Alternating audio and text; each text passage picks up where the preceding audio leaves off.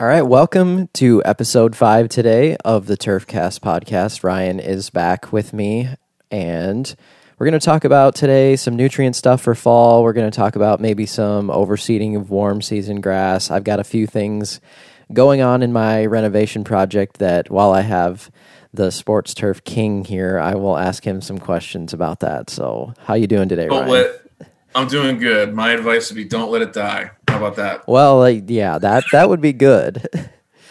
Yeah. Well, I mean, we would like it to be successful, but Mother Nature isn't uh, hasn't been very kind to you out in Iowa. Is everybody okay after that uh, most recent round of storms and everything that you guys had out there? Yeah, so I need to. I've actually been meaning to do that. I'd kind of go out north of here just a little ways and kind of see some of that damage because it was it was slightly north of here. Uh, we got sort of the little brunt of the bottom of that storm, but the the top part there, I mean, over 110 mile per hour winds was.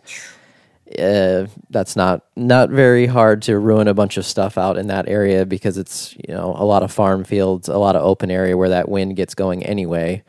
So Yeah, nothing to really stop it, slow it down, anything like that. So yeah, No, that's tough, and it's tough seeing that. I know on the pro side, um, I saw a lot of golf course superintendents from up around Cedar Rapids and that area that were posting pictures of you know the the aftermath, and I mean it, it literally looked like a hurricane had come through. Yeah. and, you know, straight line winds are a little bit different and everything like that, but my goodness, it was uh, it's tough to see that and.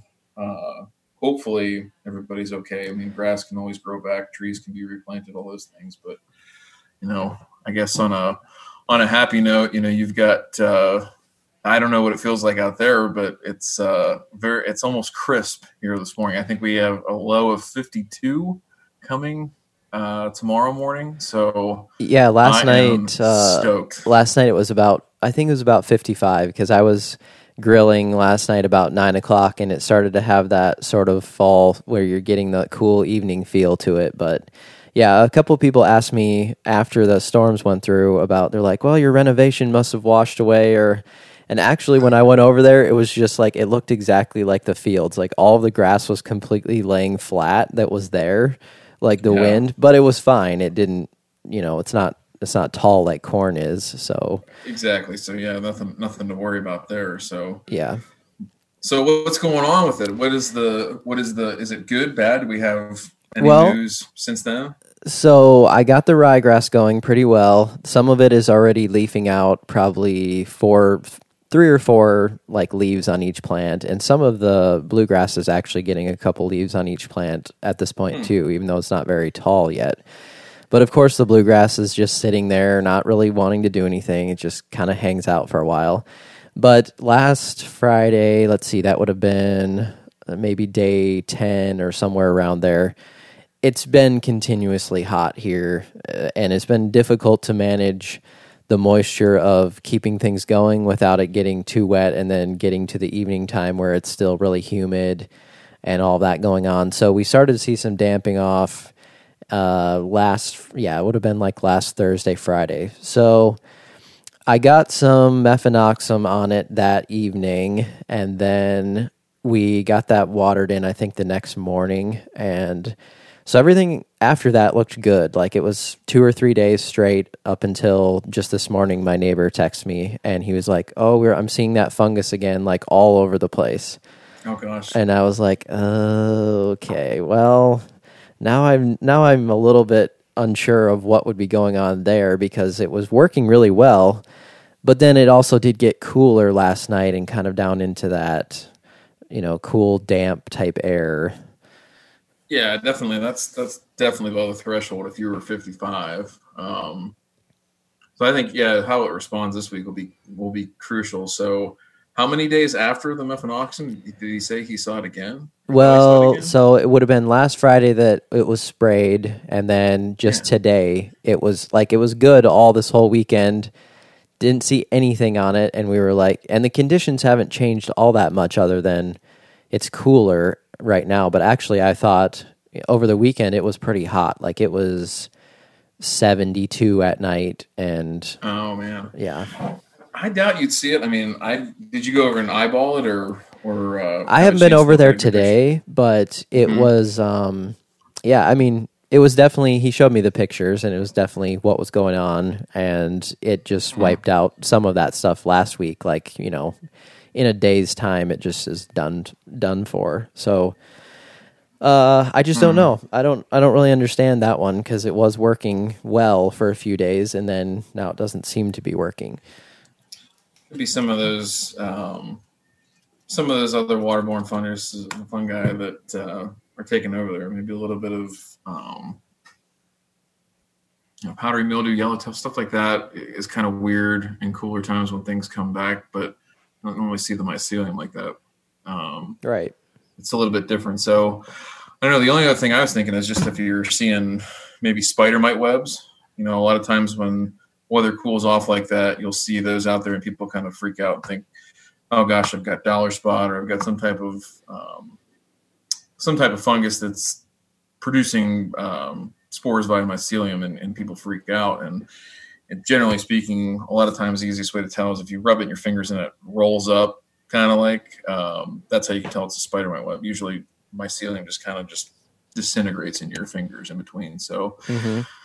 it'll be interesting to see how you go forward here with the weather because let me pull your weather up here and just see. But you're It's supposed to be of- a little cooler for a couple days and then it's supposed to get back to the Yeah. upper 80s and the humid weather i think coming up towards the end of the week but gosh, yeah, 88, 89. yeah Sunday, Monday, yeah. So, yeah, but the nighttime lows that's the that's the biggest thing. I mean, I I don't worry so much about it being warm, even especially during renovation during the day. It's Mhm. more of those nighttime temps, and so yeah, your 65 is your highest nighttime temp forecasted here for the next seven days. So hopefully, uh, catch a break. But yeah yeah, if you get mefenoxam out there, that that should keep it at bay. But um, yeah, this is the this is the time, right? This is the wild ride of will it or won't it, and if it doesn't, what will I do? And exactly that, that was what i was thinking today i was like well okay so if that didn't really work and then we lose a bunch of it at this point like it's still early enough but oh, yeah. It's you gonna have to come up with a plan at that point and try to f- figure out what that plan is very quickly.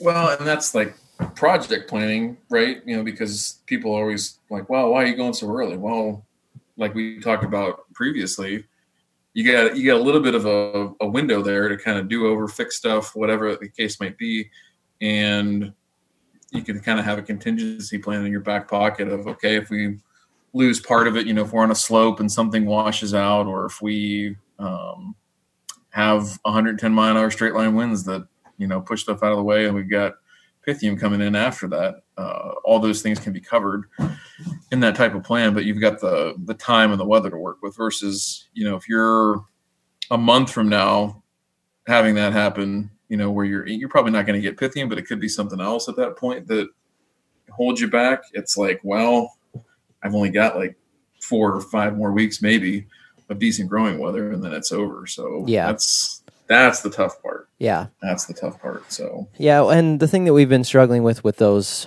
temperatures, the upper temperatures, like you said, I told my neighbor the same thing. I was like, during the day, I'm not worried about. We're just we have to keep it alive during that heat, but I'm not worried about the actual fungus part or anything like that. It's getting it dried out enough towards the end of the day to not be sitting all night like really soaked. So we've really cut back on like the evening time to kind of let it ride through all of that Mhm. stuff. And it seemed to be working better, but yeah, now now it's just like, well, I need to go out there um, maybe, you know, I don't get up early, Ryan, so this ain't going to happen to me getting out there at 6 a.m. Why not, man? I mean, that's the time to get it done, right? you got to see it while the dew's still on the ground. You're up. Hell, the dew's been burned off for a couple hours by the time you're up. Well, I might as well just go out there like last night. I went to bed at four, so I might as well just go out there with a flashlight at that time. You should, there you go. Yeah, That's uh, yeah. End of third shift, beginning of first shift. That's that's your wheelhouse right there. So, yeah. Um. So The other sub- the other part of it, real quickly, is yeah. crabgrass. So that's the other difficult thing that I'm dealing with in there because we brought in the new soil and you know you're always going to have some weeds come in with that new soil usually, especially during this time frame of it being so hot and it being constantly in that sort of giving those weeds exactly what they want, like doses of water and hot weather and all of that. So. Um, I think I sent you a picture yesterday, but I don't know if you saw it. Yeah. It's it's it's not like it's crazy taking over, but it's fairly widespread to where I'm like, well, what should I kind of think about for a plan for that at this point? What was the tenacity rate that you went out with at seeding? Um, I'm trying to think now. Just the re- I think it was what is the the low rate on there? Um, The lowest rate would be like 3.2 fluid ounces to the I acre. think I did five. five. Five is, yeah, five is a pretty common uh, rate for a seeding, something like that. But I'll tell you, it it has a really tough time. I think suppressing crabgrass. I saw um, a couple trials last year where they were doing uh, maybe a little bit sooner, like establishment trials with uh, Ohio State, where they had I think like a five ounce to the acre rate and an eight ounce to the acre rate, and a tremendous amount of crabgrass coming through on the five ounce rate. So that was, I think they initiated that about like a month ago uh, in that time frame. So it would have been like a mid July um, initiation of that little project, and by this time, so you know, four weeks later last year, I think it was hammered with crabgrass. So I think the the stated claims and the benefits and everything like that on the label for crab are maybe a little bit overdone. Uh, it's got its place and it definitely can help with other things at different times, but that's a lot to ask of it. Um, in that midsummer, or even you know, we're still considered midsummer, I guess, at this point, but um, it's going to be a tough road to hoe. So going forward, yeah, I, I mean, what are your thoughts? What do you think you're going to do? Well, I was just considering. Uh, I've been picking as much as I as I can by hand, and I did that too on some of the other small areas when I was renovating my own yard. You know, I it wasn't crazy at that point, so I was just like, okay, as soon as I see them, I'll try to to pick as many as I can. But there's larger areas here that I don't really want to walk out on too much, uh, so that's been more difficult. But they're tillering enough already to this point that some of them have a pretty good root system on there. So also that sort of soil, you pull that thing out and it's pulling out grass with it and a out. big chunk of soil with it too. So Yeah, it's going to be tough. I mean, I think uh, going out there again. So your follow up tenacity app, were you planning on making a second one anyhow? yeah, I was thinking I was going to. Yeah, so I think throwing in the quinclorac with that, you know, so you have those dual modes of action. So if you look at that um, quinclorac label, like the newer liquid formulation, it's actually got a really cool chart. I think we talked about this on the previous one, but you know, there was all those questions about crabgrass control, and I went and looked at it so I knew. And uh, for I think tall fescue, you're you're good up through um, anything past 14 days. But blue and rye, you've got to go out to that 28 day mark before uh, they consider it to be seed safe after immersion. So you've probably got another two weeks there. You know, you I guess the the do you or don't you is do you tank mix those two and wait and let that get another you know even more foothold, or do you bite the bullet and split those apps up? And I don't know. That's a tough one because you're gonna you're you're gonna stop in its tracks. Hopefully, um, additional stuff from emerging if you go out sooner with your tenacity and then wait those additional two weeks uh, with the drive with the quinclorac. But I don't know. That's a tough one. I would, you know, given the weather that you've got coming, you know, just looking at that forecast, I would be. I would probably go ahead and make your tenacity app because the other thing is too, you still got one in the barn, right? You still have a 16 ounce to the acre label limit for the year. So you could throw um, another app at it in two or three weeks with the quinclorac in it and um, have a pretty good shot at making it all work. Okay. So So you could probably get that tenacity going again on it. Like we're at mm, 16 days today. So I could probably go ahead and, and go for that soon then. yeah, I would go for I mean, You can pull the trigger on that. If you did, so it was two weeks from seeding and you sprayed the day you seeded, correct? With Yeah. tenacity. Yep. yeah, so I think anytime here in the next um, three to seven days, go ahead and, and, and, pull the trigger on that, and then be ready to follow up here in another two or three weeks with um, your drive and quinclorac.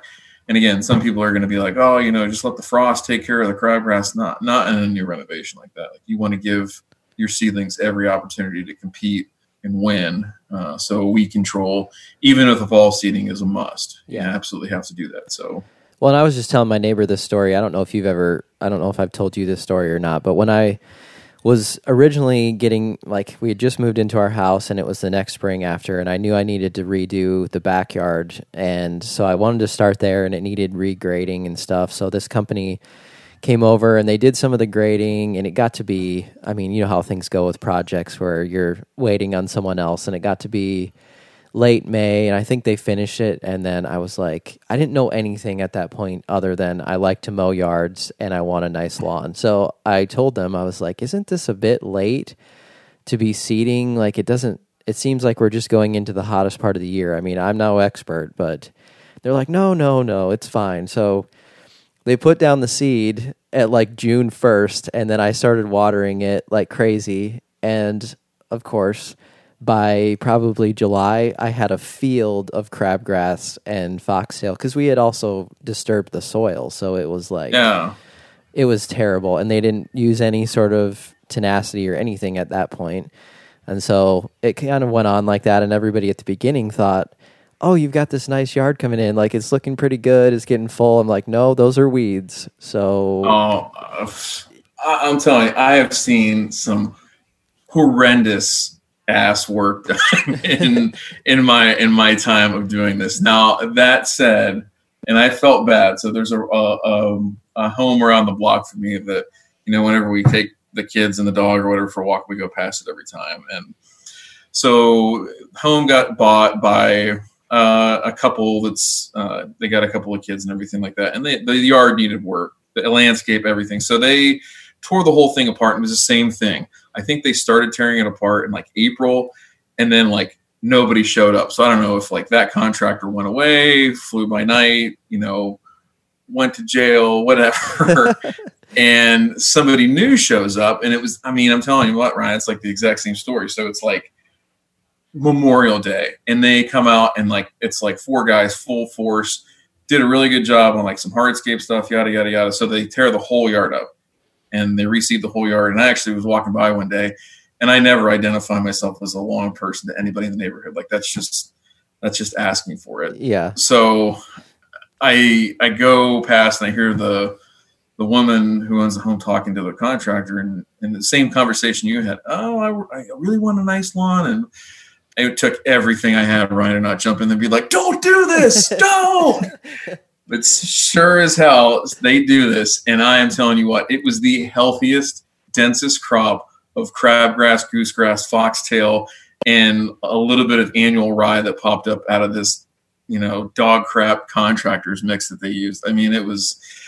I think I still have pictures. I kind of took pictures each week because I was like, man, this is going to be a slow motion train wreck that I get to watch in real time. That's oh, going to yeah. be awesome. So yeah, so still to this day, um, every you know it, it's like clockwork. You know, the first frost hits and that whole lawn just you know completely craps out and it's done for the year. So I've been you know, there many is, many times where I've seen the like someone in my neighborhood or something doing something like that, and I'm like right across the street every day, like working on this yard that I have, and everyone knows it's like this does not look like anything else or for the most part, really anything else they've ever seen in a home yard whatsoever.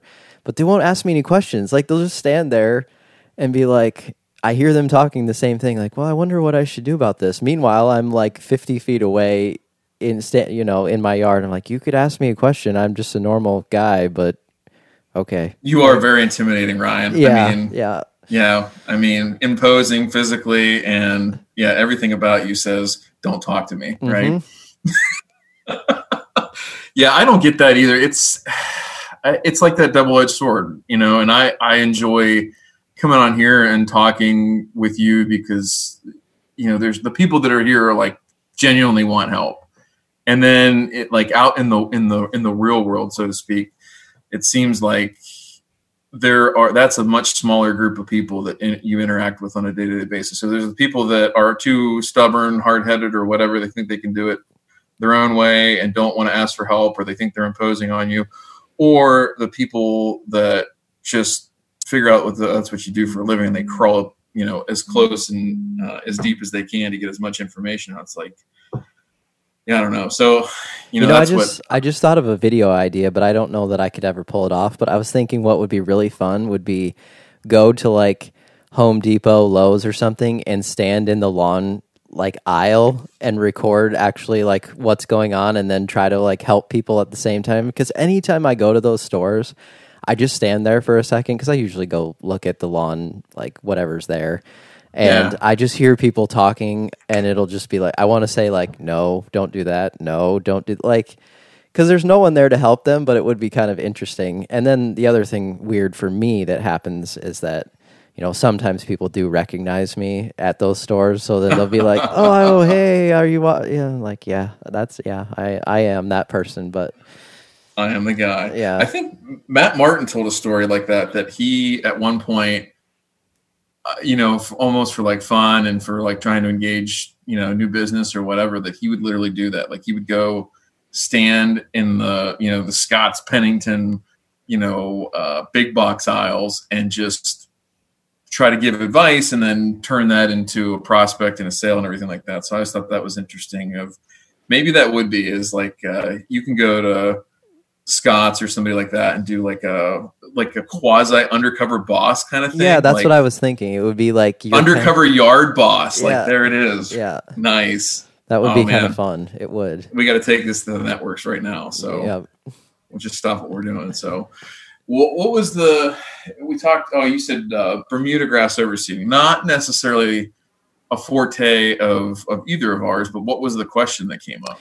Okay, so this was a pretty extensive question. I think it may have actually been someone in the Discord group that we kind of hang out. Oh, it was uh, uh, I think it was Danger Lawn. Yeah, he's I think so. I can't remember. I don't know his real name. I'm sorry, but So they you said would love to see you talk about warm season strategies and overseeding, specifically about overseeding Bermuda with with rye during the fall season, where Bermuda will go dormant. So yeah, again, this is not something that I personally have ever done myself, but you know I love the ryegrass, so I'll talk about that anytime. yeah, you are the president of the uh, United States Ryegrass Foundation Mm-hmm. for sure. And so, founding member, I think actually. yeah. So uh, again, not at all my forte. Um, only done it uh, a few times here. Well, do you want to Um, quickly too talk about your Bermuda field that you kind of have been working on in that project? And Yeah, so that's where you know, that's where my experience comes from. So there's a a field, uh, a football field. Uh, they also play soccer and lacrosse on it. So it's um, football and soccer in the fall, and then lacrosse in the spring. And the way that it came about to be Bermuda was that uh, the the field failed. They had a cool season field on native soil, and it just failed uh, a couple years ago. And so, in going through the consulting work that we did, we figured out that football and fall sports was one of the heaviest use because they had multiple sports, obviously, and then just from a, a community involvement standpoint, that's kind of where their their bread and butter was was football and to a, a somewhat lesser extent soccer. And so the idea was, well, why would we subject a, a uh, bluegrass field, let's say, to all the harshness of summer, and then say, hey, it's now you know August 30th, and as a field, I need you to be at your best for the next, you know, 12 or 13 weeks and get the, you know, crap kicked out of you. And that just didn't, didn't always jive with me. So the idea that putting a Bermuda field in where, okay, it's going to go through summer here in Ohio, which is, you know, not unlike what you have where it's, it's pretty warm. Uh, we've got three months of, of real true summer. And sometimes we get an extension of that depending on how the fall goes and everything. But so that ended up as, as Bermuda grass, and so it's been that way. This is their second season that they'll play on it, and uh, knock on wood, they're they're supposed to, I think, announce here today in Ohio that they'll be actually playing football here at the high school level. So it'll get a chance to get used. But in in the overseeding process, you know, we talked about this initially with them, uh, with the with the school that did the field. That hey, this is going to go dormant at some point, probably during the season, and it's at least going to start going off color color during the season. So we need to consider whether we want to overseed or not. And in a in a home lawn setting, it's you know it's purely aesthetic for both reasons. Like it doesn't really offer any benefit to playability, anything like that. Um, on a sports field side and from a home lawn, obviously it's just cosmetic. You know, you're trying to cover up dormant Bermuda grass. So it's uh, Ryan. It's honestly a lot like doing a what we consider to be an overseeding uh, with cool season into cool season. Except you know you've got a, warm season grass that is still actively growing or starting to slow down its growth and giving that that ryegrass an opportunity to do it. So you know the way that that we did it here, and again, there's uh, there are a number of different ways that that folks do this all over the country, and by no means is what I'm saying uh, the gospel in any sense, but literally just went out um, slit seeded half of our rate, so we did um, a 12 pound per thousand rate, which is fairly light, especially for a sports field, but for a home lawn, I've seen folks go anywhere from like eight to like 30, like 30 pounds per 1000 mm-hmm. which is super high. Um, but in that sense, like, so we, we, we slit seeded at six pounds and then we spread six pounds uh, over the top just with a broad, broadcast spreader. Uh, then top dressed over top of that, and then to seal everything in and kind of work everything down into that canopy to make sure that the stuff that we spread over top just to kind of even things out, so we didn't have just slit seeder lines of grass was we took a piece of uh, synthetic turf and we flipped it over so that the, the green grass part was down and then just use that as a drag. So almost like if you see those cocoa mat drags that people will yeah. will advertise or, or, or push, um, it's a little bit more um, not necessarily aggressive because it's the the cocoa mats are, are a lot firmer uh, in the way that they drag across, but I feel like the the length of the fibers on the turf actually allows it to knock stuff in a little bit better. So after that, little starter fert and water and try to keep people off of it, which is a challenge on a sports field and probably even sometimes on a home lawn. You know, if you're actively using the space, mm-hmm. but keep it, you know, keep people off there for a couple weeks and try to get some good germination. And you know as well as anybody how fast you can get ryegrass to come up and be mowing it and looking good. And I was even shocked. You know, we had we did that here last year. It was uh, the Saturday before Labor Day. So we had like a little bit of a break built into that um, fall sports schedule on that field to where they had a game, I think, Friday night, and then we seeded Saturday morning right after that, and then they have four or five day break, and then they have soccer on it. So soccer is not quite as uh, impactful as football, obviously, with foot traffic and things like that. But so is they, that uh, uh, is that field native still native soil? No, that's on a sand cap. Okay. So that's the other thing too. Is uh, you know I think we probably had better success with it on the sand cap than we did um, with with as we would have on native soil. So it's like one of those trade offs too. I think in a home lawn situation, if it was me and my lawn personally, uh, and I lived in a climate where you know this was an every every year occurrence, I'm not sure that I would overseed. I, I just don't know that it's worth the hassle of seeding it, having it look good during that winter stretch, and then the transition is usually really awful. Like it's hard, it's hard to get um, things transitioned out in the springtime to where you know that ryegrass is starting to wane with the heat. that You know that starts building up, and then typically in, in a little bit like cooler climates, not necessarily cool but say like not in the desert where yeah. you can just cook the ryegrass you can just cook the ryegrass out with the heat that's there. Having to spray that stuff out, it's harsh on the Bermuda. Uh, it looks like crap for several weeks where you, know, you have pockets where the, the, ryegrass is a little bit stronger and things like that. So it's it, like I said, it's a really really intrusive process on the front end and on the back end. You know, in the golf world where this was like really really prevalent a lot um, in you know resort type courses or country clubs and things like that down south. It's it's kind of gone by the wayside. It's made a little bit of a comeback, but maybe 20 years ago, like everybody was doing it, and then about maybe eight or ten years ago, a lot of people stopped doing it because it's also really expensive. You know, ryegrass isn't cheap, and so like on a football field at a 12 pound rate, that's like uh, what 1600 pounds or so of ryegrass. It's a lot. Yeah. So Well, I can say adding up pretty quick. I can say for a fact I would definitely do it because I want to mow all the time. so well, and that's plus what? well, plus it's ryegrass, so you know I'm I always love planting ryegrass, so that's kind of how it would work for me. But yes, that that's part of the rest of the questions here, and I don't want to get too far onto uh, past the actual. But this uh, seed bed question here was.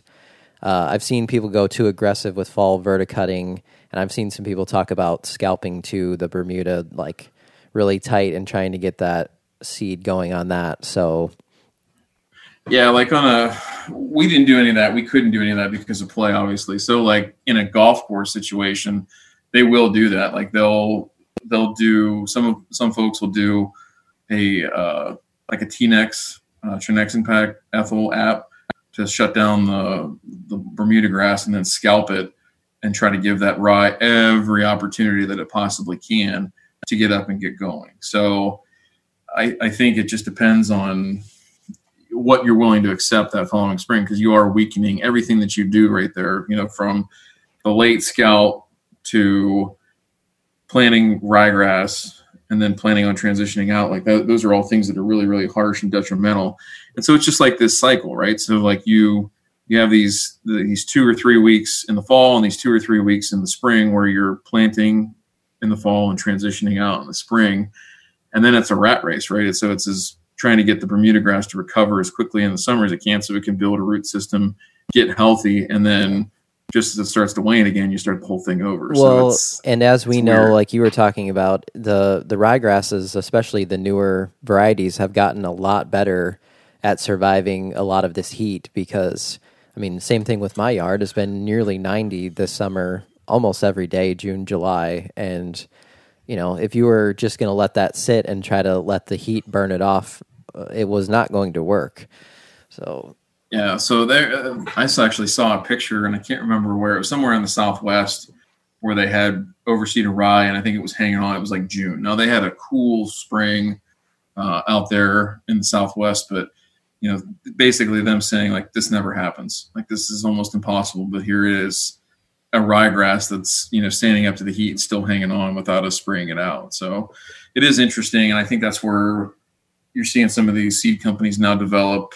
Um, I know Mountain View has has some that are coming out, and I think Seed Research of Oregon does as well, where they're more transitional rye, so they're meant to look good and they're a lot easier to to spray out and kill off Yeah. at the end of that cycle. So um, Baron, excuse me, Barenbrug's got another one. It's called like SOS that is sort of their winter overseed um, mix. It's it, it's a, a I can't remember if it's a mixture. What's in there? I think there's Italian rye in there, and then there's actually like an improved annual rye in there too, I believe.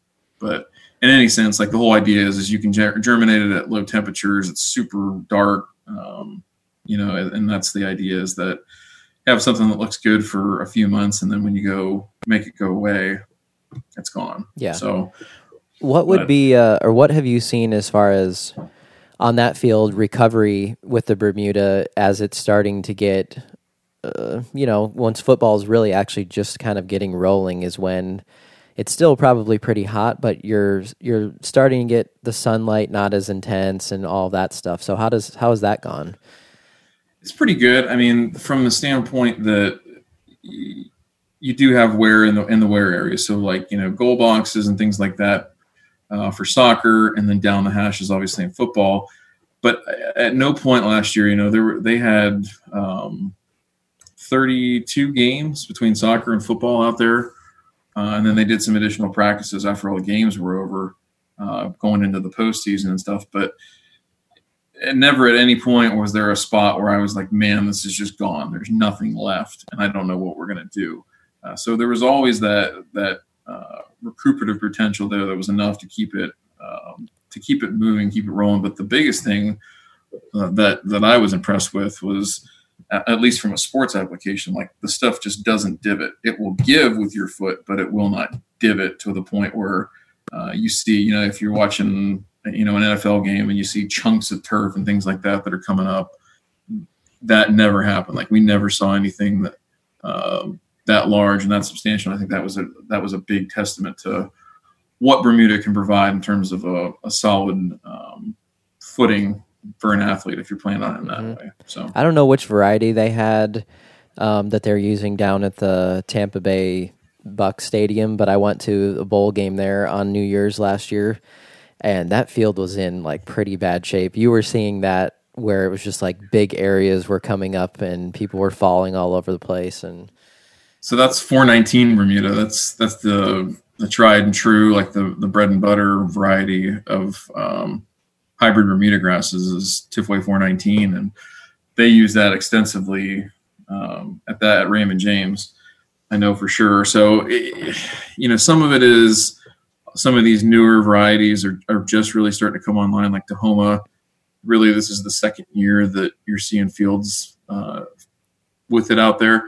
And I'm not saying it's it's the best. It was the best one when it came out, and I'm sure that it's going to stand the test of time as a really good grass. And then four or five years down the road, you're going to see other improved ones. There's already one out that's supposed to be better than uh, Tahoma, and that's a year later. So there's a lot of push there to to bring to market uh, vegetative varieties, those that are established from sprig and from sod, uh, that are more cold tolerant, more drought tolerant, all those types of things is really what they're after. And so far, it's hitting the mark. We'll see. I mean, it's it's also one of those things too where you're trading off. You're always trading off when you select these grasses, and especially genus and species. Where okay, I want it. I want it to look good at this time of year. Well, understand that there's probably going to be a three month period somewhere else during the line where it looks like crap and you know, so you've got options there you can yeah. do you can overcome some of that but it's tough but yeah you would uh you would enjoy the uh the yeah i was just going to say what what do you think's the future of bermuda moving more into our regions? And i mean i won't say necessarily that the transition zone has moved but sometimes i feel like it's pushing more north at this point. Yeah, that's kind of like this debate of is is it the Bermuda grass breeders that are pushing it north, you know, pushing the, the transition zone north because we're able to use uh, these improved cold tolerant varieties, or is it just climate and where 10 years ago I might not have been successful in growing um, Bermuda grass here? Why am I now? Mm-hmm. I, I would say that you're going to continue to see it more and more. I think it's just one of those things where you have to you know start the ball rolling, and you know it's it's the other way too. It goes the other way where you know, we have this conversation on, on the Discord often where there's uh, it's a Georgia Tech baseball stadium is growing uh, HGT bluegrass. So you've got you know my you know me being an idiot and trying to grow Bermuda grass in Central Ohio, and then you've got Chris, who's the sports turf manager down there, and there's probably people that think he's crazy mm-hmm. trying to grow bluegrass down there. But he needs that stuff to be on point, really, really on point for his team and his program from, you know, say January when they start training all the way through May.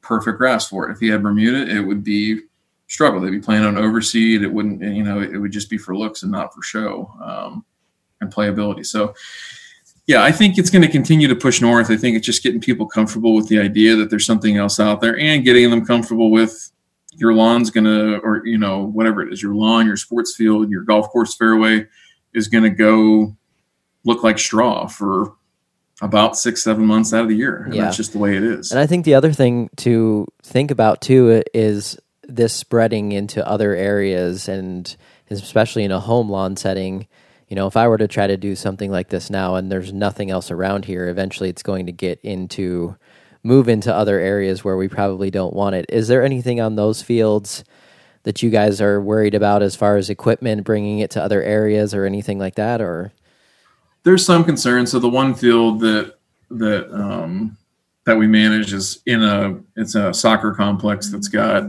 uh, two other cool season fields like not adjacent to but very close by, within like 50 feet, and they're all uh, they they mow with the same mower. Um, for both of those things. And so it is something where we we try to do our best.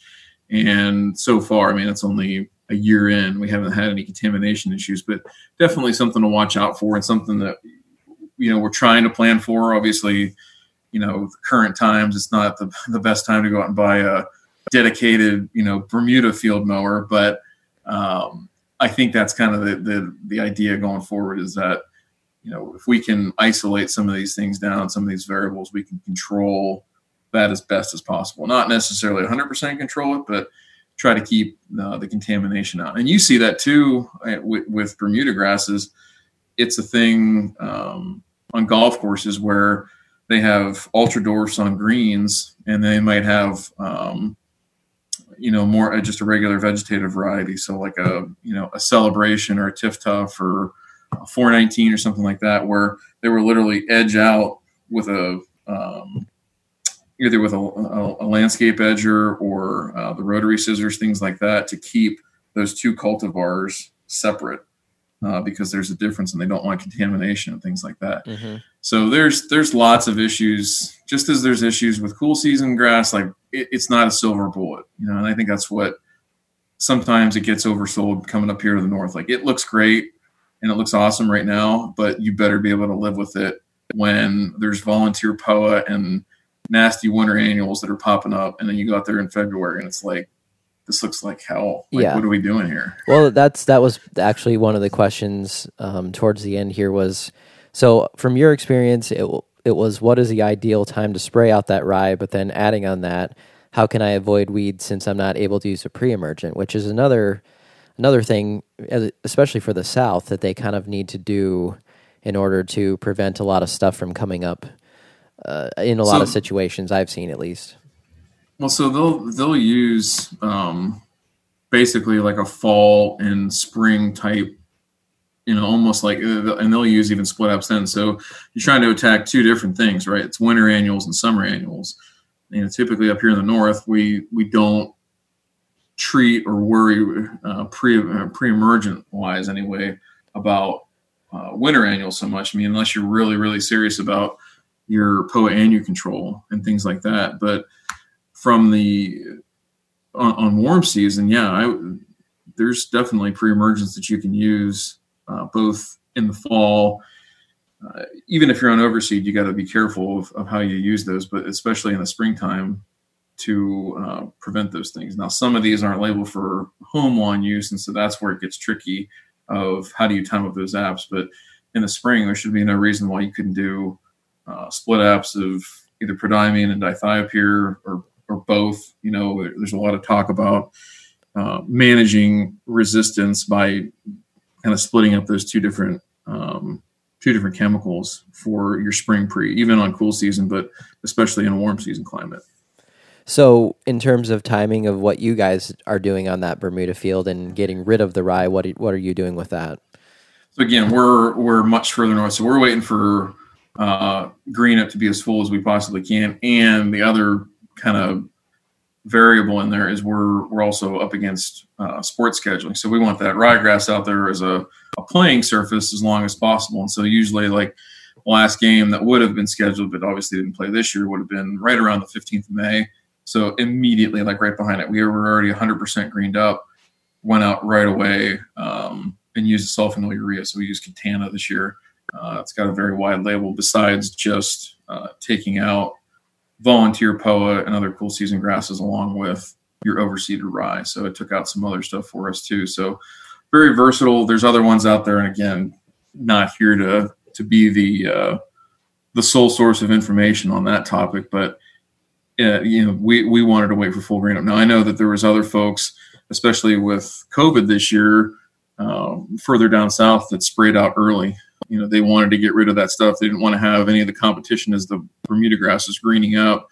And here, especially with it coming out of the first winter, we were definitely a lot more cautious with that. So if you're on established Bermuda and you know um, your climate and you know what your weather's going to do, like you can you can do it a little bit earlier, but definitely um, try and plan for that green up and try to hit that window when you're actively growing. Try not to stunt that uh, emerging Bermuda grass too hard mm-hmm. coming into spring. Yep.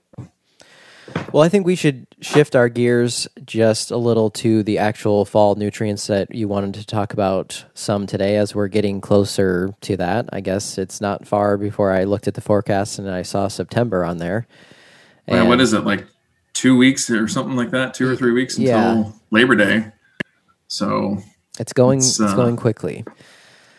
It is. And so, you know, we've we've delved into and dedicated a lot of time to the folks that are renovating and overseeding and this this is still good you know content for sure for them to listen to because hopefully you know knock on wood you've got the opportunity to next year have you know a really really nice lawn that you're maintaining and now it's just more of a maintenance item as opposed to this you know ungodly project that you've got yourself into and can't get out of until you successfully complete yes right I was having that feeling again the other day where I was like, oh, maybe we went too far, but no. Uh, that's the best part, man. That's the best part is crossing the point of no return. Like there is nothing like that feeling. You know, it's like I always say, it's like uh, I like uh, craps, and so it's like when the dice are in the air. Like you can't change anything. It's on the board. You don't know what's going to happen, but you threw your hand, and we're going to see what's up here, and you know, very quickly. So you got to embrace it, Ryan. Well, you do, and I think it's how you also you learn other skills because you just have to figure out whatever happens. You've got to come up with that plan, and maybe you're doing something else that you weren't, you haven't done before or something. So, I think it's good. Yeah, and I, yeah, and that's the other part of like the project planning too is. Uh, and if they're if people are listening to this like they're doing that, that that this part of it that I'm going to describe here is we we spend a ton of time sourcing out materials, right? But a lot of times, especially now in my position where projects are, you know, the lion's share of my business and what I do on a day to day, I would say that the majority of my time is spent sourcing information and resources, you know, human and otherwise, that I can call on and say it might only be this little, you know, smidgen of the project that I need to know, you know, a spec on this little thing that I can't figure out and but this person is an expert so I'm going to ask them. So it might not be that finite with a lawn project at your house, but there's definitely people that you can find, you know, locally in your community. I think you're one of the the the poster childs for children, whatever childs, uh, for let me live, man. Let me live. I I didn't say anything. I know. I was gooder in math, so it's okay. so the uh, no, the it's for reaching out and trying to expand your network. You know, you reached out to Rick at Des Moines Golf and Country Club, and like all these other people have just like, hey, I, I'm I'm a turf guy, you know, and I just want to talk. And you know, you don't want to be always hitting up the same people, but I think it's a good thing to just try and build that network out of people you trust. And maybe they're not local, maybe they're far away, um, but you got to have people you can lean on and get good advice. And you know, especially when things get tough. So, mm-hmm. but yeah, so on the on the subject of the nutrients and, th- and things like that. So for fall, for more of a management type situation on an existing lawn that you're not necessarily going to oversee or renovate or anything like that I, it's really, really important to start thinking about. We've talked about this a couple of times, but you know, I think you agree that fall is sort of the beginning of the growing season. You know, it's almost like the school calendar, right? It goes, you know, 2020 through 2021. You know, there's that slash in there, and I, I really, truly believe that on cool season turf that that's the case. And I don't know. I mean, what have you seen in your sort of journey from the guy that you know planted disturbed soil in May and then got to now? Like, what have you seen as far as fall and where it fits into the uh, the overall schedule, if you will? Yeah, that's that's what I was going to say. Is that I completely agree, and I found that fall is the time when I actually do most of my work as far as fertilizing and, and things that I'm doing plant wise to kind of load things up for the next season. So that's really been my focus. Um, and we can talk about how that works and all that too. But the other thing that has been difficult, I would say, in the last couple years has been the weather being much warmer, much longer into the fall, which I think we're ex- probably looking like we're going to experience again. Um, looking at my forecast, even 10 days out and getting right to the beginning of September, it was showing still mid 80s, and I'm not seeing really much for rain. I mean, it has not rained here any, I think, two inches basically this whole summer. So, what Wow. I'm dealing with now was that I was having some issue with some fungus in my bluegrass, and it's mainly because I was that stuff just needs water like crazy in my backyard because it's 90 back there and it gets like 15 hours of sunlight, so it's crazy. But so I was dealing with that, so then I let it dry out, but now I'm to that point of it's really starting dormancy, so I'm kind of just letting it be at this point. But then I'm looking at the f- forecast and I'm looking at the calendar and saying, well, I need to get back to my fall program too sooner rather than later. But if we don't get any rain, then I've got to make a decision there. Like, am I going to try to bring it out of that dormancy? How long do I wait? When do you start fertilizing? There's a there's a whole big thing there going on. Yeah, it's tough. It's tough because you're right that the the fall, as we used to know it, has kind of been non-existent here, at least in the Midwest, the last several years. And I think last year here was the first week of October, and we were in the low to mid 90s, you know, for a stretch there. So I don't know that you can that you can plan for that, but I think from a standpoint of just good, sound nutrient management and and uh, fall fertility program that is going to make sense. There's a lot of dogmas that are out there that that sort of cloak this whole period of fall and what you're supposed to do and everything like that. And so there's been some really really interesting um, research that's been done on sort of most most all the the um, major macronutrients NP and K. So you know you look at K uh, potassium and the old adage and, and the old uh, axiom and thinking was that well you know it, it hardens off the plant and it helps uh, things over winter and, and come into spring stronger and healthier and and all that stuff and so what they've what they found and this really started about uh, like 18 years ago there was um, and these were bent grass plots not necessarily a lawn grass but uh, bent grass plots up in uh, New York State, where they found that higher rates of potassium was contributing to increased snow mold pressure. So they're getting more snow mold on the plots that had more uh, potassium applied. And so that was one study. You know, you couldn't really discern and shake out what might be. So, you know, people kind of caught wind of that, and some of the best uh, snow mold work comes out of the University of Wisconsin in Madison.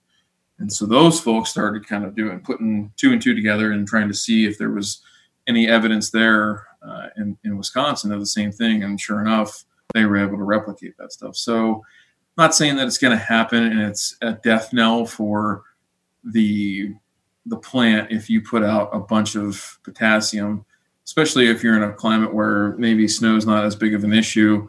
Um, but even in colder temps, you can still, without snow covers, you know, snow cover definitely exacerbates it, but it's not necessarily uh, a one plus one equals two type of scenario, right?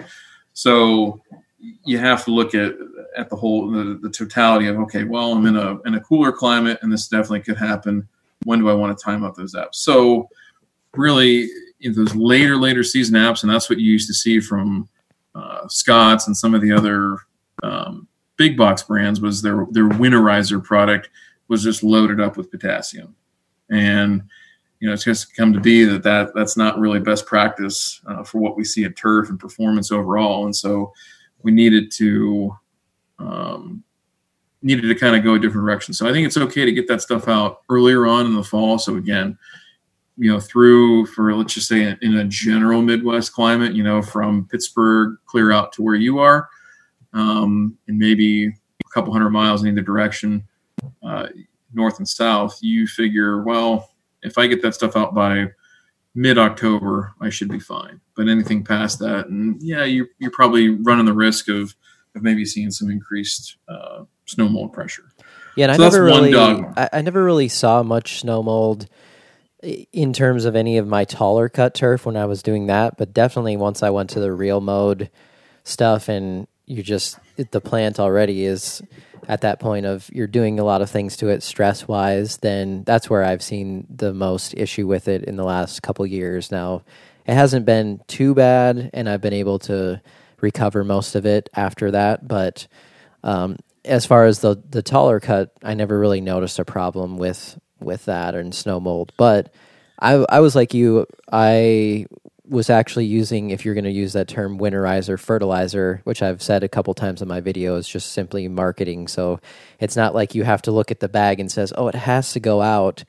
At it's just an analysis like anything else. You just look at the analysis. Right. But I was using more of that earlier on in the season, and then going to something like a straight ammonium sulfate or you know something really quicker release at the end of the year but i usually wasn't going too heavy on that either because i'd i'd loaded a lot of nitrogen in on the front part of that fall season.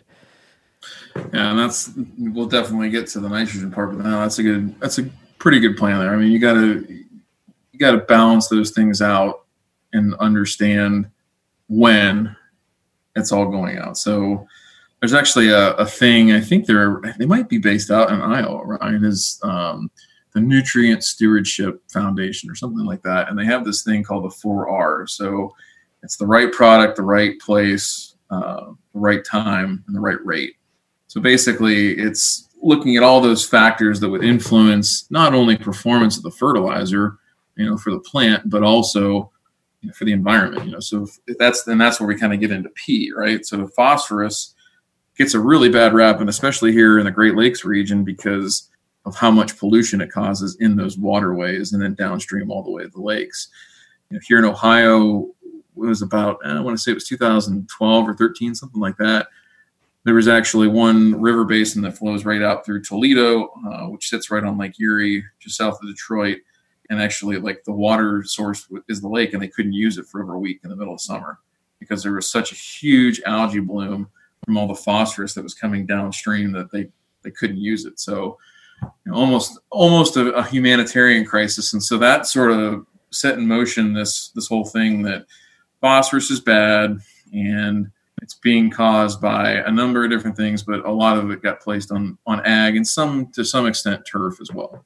And so this is also an issue. Michigan has phosphorus limits. Minnesota has phosphorus limits. Chesapeake Bay, and then some of the other states up the eastern seaboard. So Wisconsin also. I think Wisconsin was actually the first way back when, maybe about 20 years ago. So, um, so yeah, it, it's one of those those nutrients too, where later. So we think about right time. Okay, so if the ground is not able to take the you know take the, the fertilizer in essentially you know if we're going to have a bunch of runoff where we've got you know wet waterlogged soils in the fall and we've got more rain coming or we're going to water this stuff in where is this going to go is it going to go down on the soil or is it going to go wash off and end up down, you know, going down the driveway into the gutter and eventually down into storm drains and then it goes to a waterway from there. So things like that. The other contributor too that is really just starting to, you know, it's been looked at in a number of different ways in the past, and this is kind of why you heard the drumbeat for mulching um, more often start about maybe 25 or so years ago was the the phosphorus load in leaves that get raked to the street and bagged and, and put by the street is immense, and there's a ton of phosphorus that ends up um, in the stormwater system because of that. And so that's why there was a big push, and saw uh, lawnmower manufacturers respond to this again 25ish years ago was a was a really big push was mulch your leaves into your grass and we won't have you know leaves sitting by the gutter and things like that to where it's going to end up down there. Your your lawn will act as a sink, you know, in, a, in essence, to take and use and or immobilize those um, those nutrients, specifically phosphorus, from getting in this, into the uh, the water system or leaching through. So it's one of those things too where you've got to uh, look at that and, and, look at it on the front end. And then also, if you're going to have, if you do have you know, trees and things like that around your yard, use that to your advantage. I mean, I think mulching sometimes gets a bad rap on the the high end lawn care um, community because it makes your yard kind of look a little bit messy and things like that, and it does to a certain extent. But you know, I, I wouldn't be worried about it. Now with you, you don't really have a choice. If you're in a reel mowing situation, like you have no choice. You're going to have to remove those before you do it. So I'd say you know the make or break is if you're mowing with a reel mower, you're going to have to clear them off. If you're not and you're using a rotary, then by all means you should be mulching those back in if at all possible. Mm-hmm. Yeah, that's what I've, and even the usually the leaves the minimal that I have because my neighborhood's pretty new, so we don't have a lot of old trees anyway. But Mm-hmm. um, that's usually what I, even on the reel mowed section, I just usually kind of take my rotary over it a few times during the fall when those are coming down, chop everything up, and then keep going on the reel mowing. Yeah, that's a good plan, and I think they're not, they shouldn't be looked at as a hindrance. I mean, it's a it's a point source for you know potential pollution. It sounds kind of crazy and dumb, but so the other thing is there too is uh, use a soil test absolutely with phosphorus because it's not going to change um, that much unless you add stuff, uh, you know, add to it. You know, uh, potassium has a much greater potential to leach through uh, and move through the system. It's much more mobile in the soil, whereas uh, phosphorus does not have that same capability for a variety of reasons. We're not we don't have to get into the science of that right now, but uh, unless you're removing clippings, you know, throughout the growing season and taking that away, or if you are putting on supplemental applications, that number will only move slightly uh, year to year. So understanding and having that soil test data to back up uh, an application, and again, in those uh, states where it is restricted, you actually have to have a soil test that proves that you're deficient before you apply. And the other thing there too is I know, uh, you know, this gets a lot of a lot of pub and um, Matt Martin and I will go back and forth on this sometimes too, where there's the the MLSN, you know, the minimum level of sustainable nutri- nutrients for turf, and it's really interesting. The phosphorus number is one that they're really looking closely at. So they didn't necessarily ground test how they came up with their original recommendation, and it was it was very low. It's like 18 parts per million, uh, which is it seems it seems really low. It looks really low, especially considering what um, some of the previous guidance previous guidance was on soil P for turf grass. It's exceedingly low. So you have that number, and what those are is more of a jumping off point for researchers to then say, okay, well, if 18 is the the minimum, let's see how low we can go. So again, um, University of Wisconsin, they've done some really really interesting stuff with their phosphorus. We're getting down in the single digits. You know, so this is a Mehlich three extractant. If people are the, the, the folks listening are really want to dive into why and how, but um, getting down in the single digits and just barely starting to see uh, deficiency. So seeing that purpling, like real dark bluish color to the grass, and almost like I said, almost to a purple color. And it's amazing how low they're going and not seeing um, deficiencies before a certain point. And when they make an application to correct those, it snaps back like that. So it's pretty interesting the, the influence that those uh, soil levels have down to a very, very, very uh, minute level, and then how quickly they can kind of snap back once you're once you're good there. So Mhm. do the soil test, Yeah. and, and make sure you make sure you do that well, and follow. Like, like I said, I know we've talked about your video for soil sampling. I would definitely follow those recommendations because if you sample inconsistently as far as depth, those those uh, numbers can vary, very, very, you know, as far as variability widely. Mhm. Um, When I had it's really important. I had pretty high P um, after I had soil tested this year as well. Well, last year it was pretty high, and then all of last year, pretty much, especially on the reel cut stuff, I was just removing clippings and kind of managing things that way. And I wanted to see what would happen, and it did come down some in the next year after that. And I hadn't really applied anything, obviously phosphorus either. So trying to do both of those things and see what happened with the test, but. Hmm. Yeah, and that's you, you just have to know what's out there before you start applying that stuff, especially for where we're at with you know the environmental impact and not only that but more so the perception of the environmental impact that we have. You know the the idea that well i need just some so i'm going to put a little bit more out just so i'm good.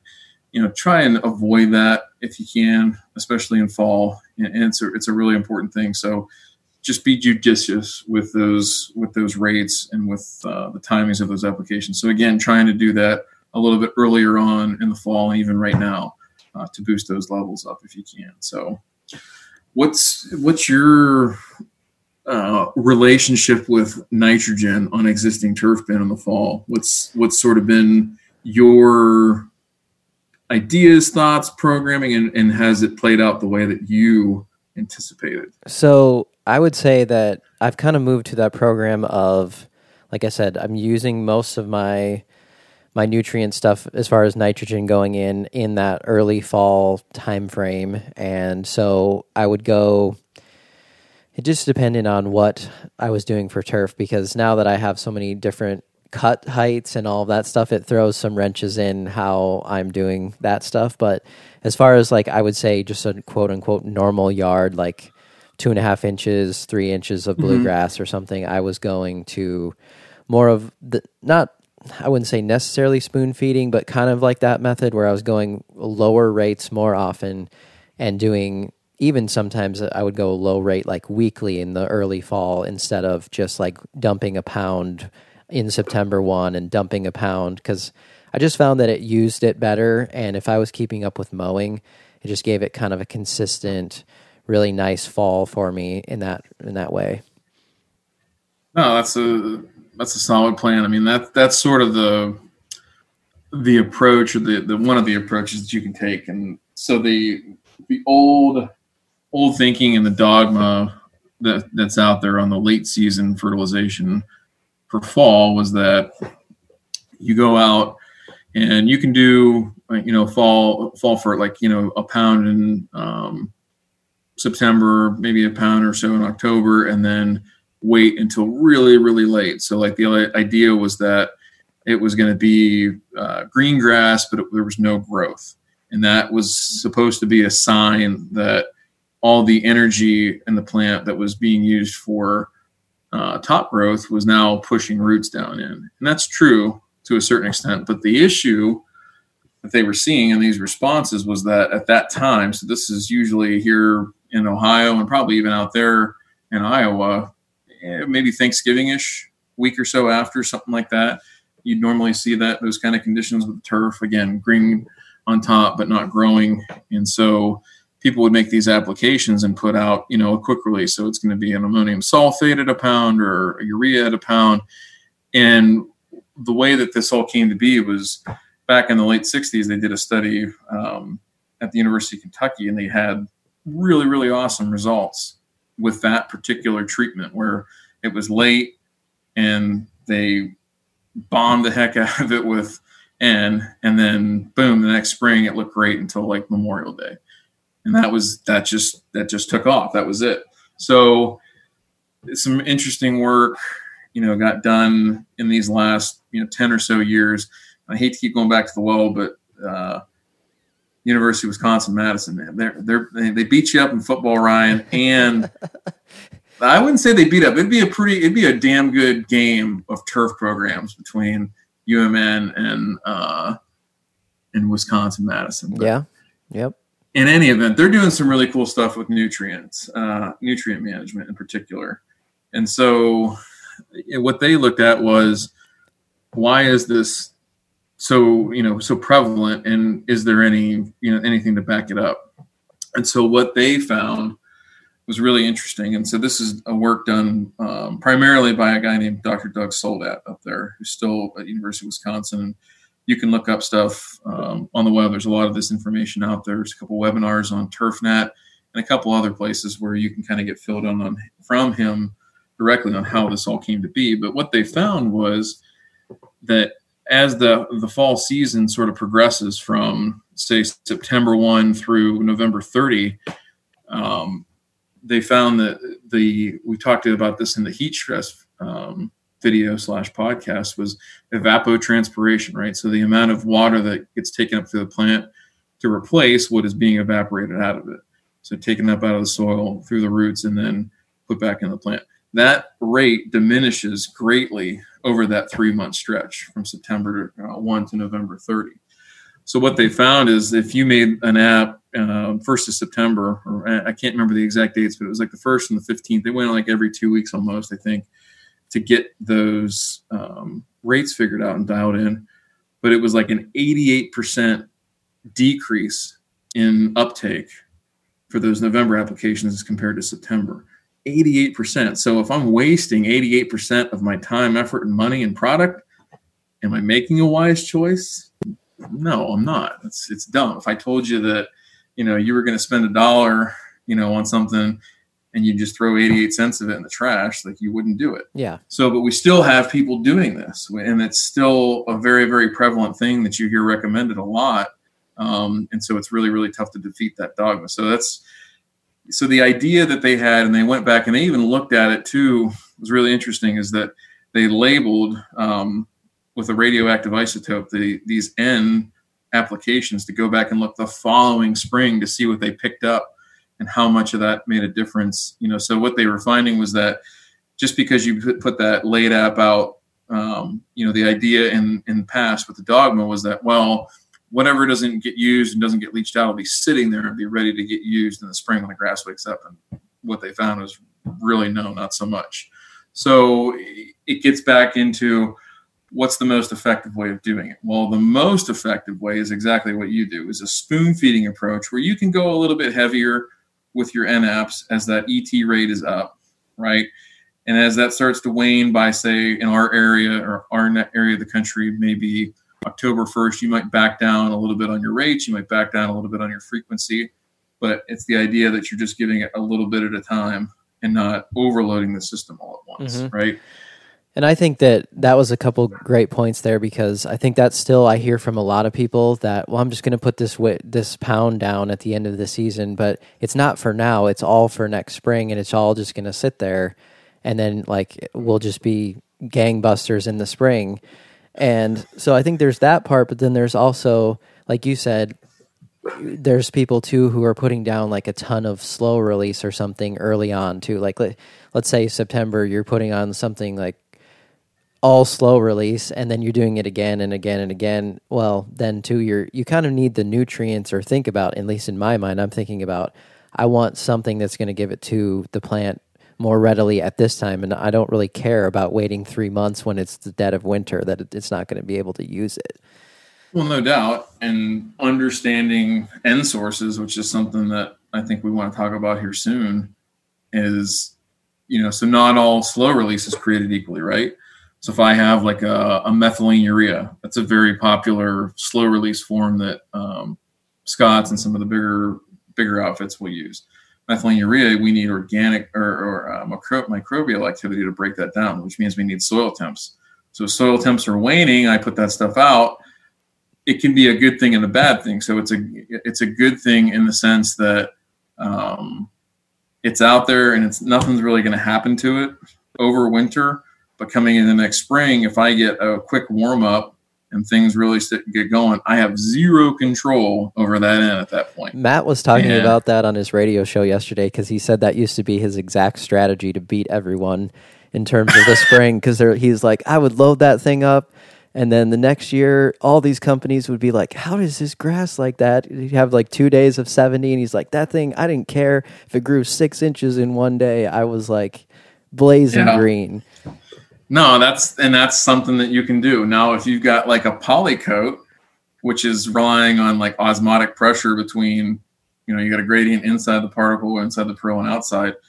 That's just using water to pull it across. So you could potentially leach some of that stuff out and not have anything to show for it come spring. So I just think you know you bookend those things and you start a new stack coming into spring. You try to do that. So you, can use like the the easy button method. If you don't want to go through and or you don't have the time wherewithal whatever to commit to every two or three weeks putting out applications um, in a spoon feeding sense is use that slow release and do it in a time say between september 15th and october 15th and really just try to stick with like half a pound of n per thousand. You know it's not going to be um, the most beneficial or as beneficial as say the spoon feeding approach where you're you're taking that whole three months and slicing it up into uh, 10 to 21 day increments but it, it'll do. And i've seen some people even and i've done this myself in some situations where you kind of take a hybrid of those two where okay hey we'll do that that slow release app early like september 15th like the very front end of that window and then try to come in at the you know third or fourth week of October and just bump it along a little bit as long as that weather allows us to, mm-hmm. um, and paying attention to those ET rates, paying attention to how dry it gets, and especially if it gets uh, as it gets wetter, you know, and the day lengths shorten up, and all those things are working against you.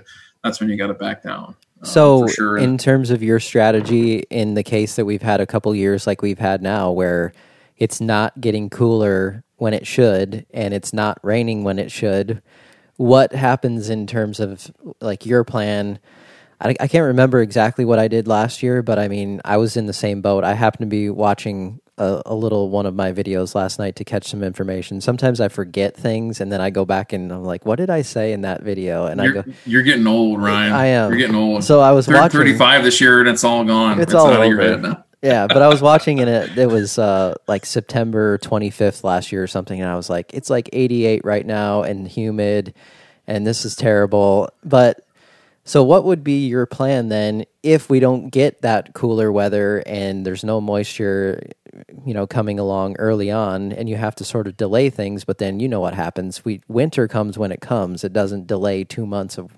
back. So, right, and that's that's the tricky part. So if I was in an irrigated situation, so and, and this is sort of like the the the I don't have as much time in September as I do in late October. So that's where I'm I'm cool with let's do a half pound of slow release, like 50% or less, 30 to 50% slow release product. Throw that out there to half a pound and then come back in five weeks, maybe six weeks, and now I'm just going to ride that wave of the weather, right? Because oh my gosh, you know, it was a week ago it was 88 degrees, and now it's you know it's comfortable at 65, and it looks like it's going to be that way for a while. So I'm going to bump this along with you know a quarter pound or so here, and then wait and see what the forecast is. I'm in control at that point. I'm not again carpet bombed with a bunch of stuff, and I don't know what's going to happen. So that's that's a sort of a that balanced approach. If you're unirrigated, then the the same rules apply except for you got to time it up with rain. You know, so if you're going to do uh, spoon feeding, you're timing up with rain to come right after uh, and be imminent when you're going to do it. Or if you do that that hybrid approach or the total easy button approach, again before rain. So if you have a really really dry fall. How do we time things with rain, tough. Ryan? Because I, I don't know how this works because I see 80% on the forecast and it never happens you uh i don't know some of it there's been I, I, would say that's happened more frequently in the last couple of years here and again it's just chance and probability whatever but there's been more times where in any other like stretch in my career where i can think of where it's been like oh yeah we're gonna get it we're gonna go through that for today and then it's like holy crap we missed that rain and that stuff's gonna sit out there for like eight days and bake and you're just like yeah. You know, by day five or so, it's like out of your mind enough that it's only probably two or three times a day that it comes back and it's like, oh god, that fruit's still sitting out there. Oh geez. You know, so the anxiety and the waves of it kind of become a little bit less and less. But there's been other times too where, yeah, it, it's I don't know. Uh, we all, you know, it's not everybody has uh, the advantages uh, that you and I do, where we're sitting at the ready or can be at any moment so you kind of sometimes have to take that leap of faith, or uh, whether it's to pull the trigger or to, eh, you know what, I'm going to hold off. So yeah, well, and luckily usually, for other people, I guess I would say I don't know if it's lucky, but you know, for you, you're showing your work to however many people like show up on a football game on a Friday night, sure. and I'm showing my work to however many thousands of people on YouTube who are going to come and tell me I'm terrible if it's not looking good. So, hey Ryan, can I tell you something? Yeah. You're terrible. Thank you.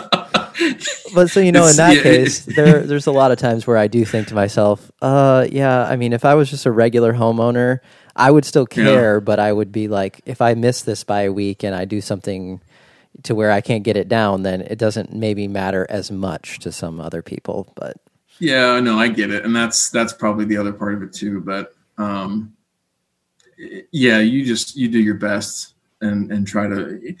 You're not going to kill anything um, unless you're doing stupid high rates event or, or, or, something like that. So it should be fine. But yeah. Yeah, it was uh, it was a YouTube user. I think it was Lawn Dog sixty nine sixty nine was the guy who paid me twenty bucks to say that you suck. Okay. So, I'll have to. we still need to do Ryan. We need to find. We still need to do Ryan Knorr uh, mean tweets or mean comments. Yeah. we'll have to do that in our next episode. Well, see, I did that one time. I posted something on Instagram and I was like, you know, I don't think I share these enough. And a bunch of people wrote to me and they're like, don't share those. It's just going to bring a whole bunch of other terrible people around. And I was like, eh, I don't know about Yeah. that, but I still think it would be funny. It would be. There are some good be. ones, but I have to have you read them.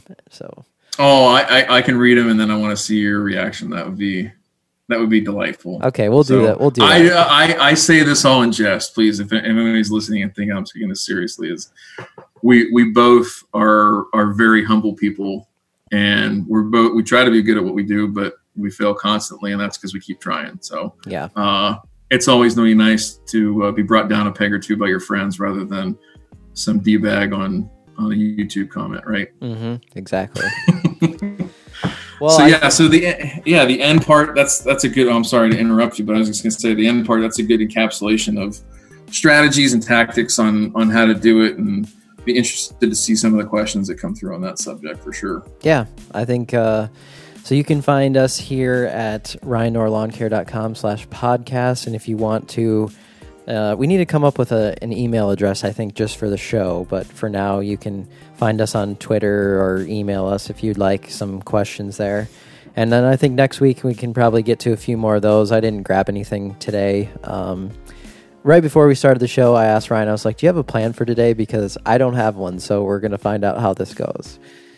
Oh hey, you know me. I can I can come up with an agenda for turf any day of the week. You just let me know what you want to talk about, and we'll talk about it. But now I think we're at an hour and 30 minutes. So we, we, See, we successfully did it. we're up against it. We're both we're both windbags, but it was uh, especially me. But no, it was good. It was good to talk, and like I said, I think the the nutrient management piece something crucial for people to start thinking about here. This fall's the beginning. So, Yep. but no, thanks again for the time, and uh, really looking forward to next week when uh, we have more exciting stuff to talk about. Exactly. All right. Well, that's it for today. Thank you, everyone, for listening. Thank you, Ryan, for chatting with me again. And we'll be back next week. See ya.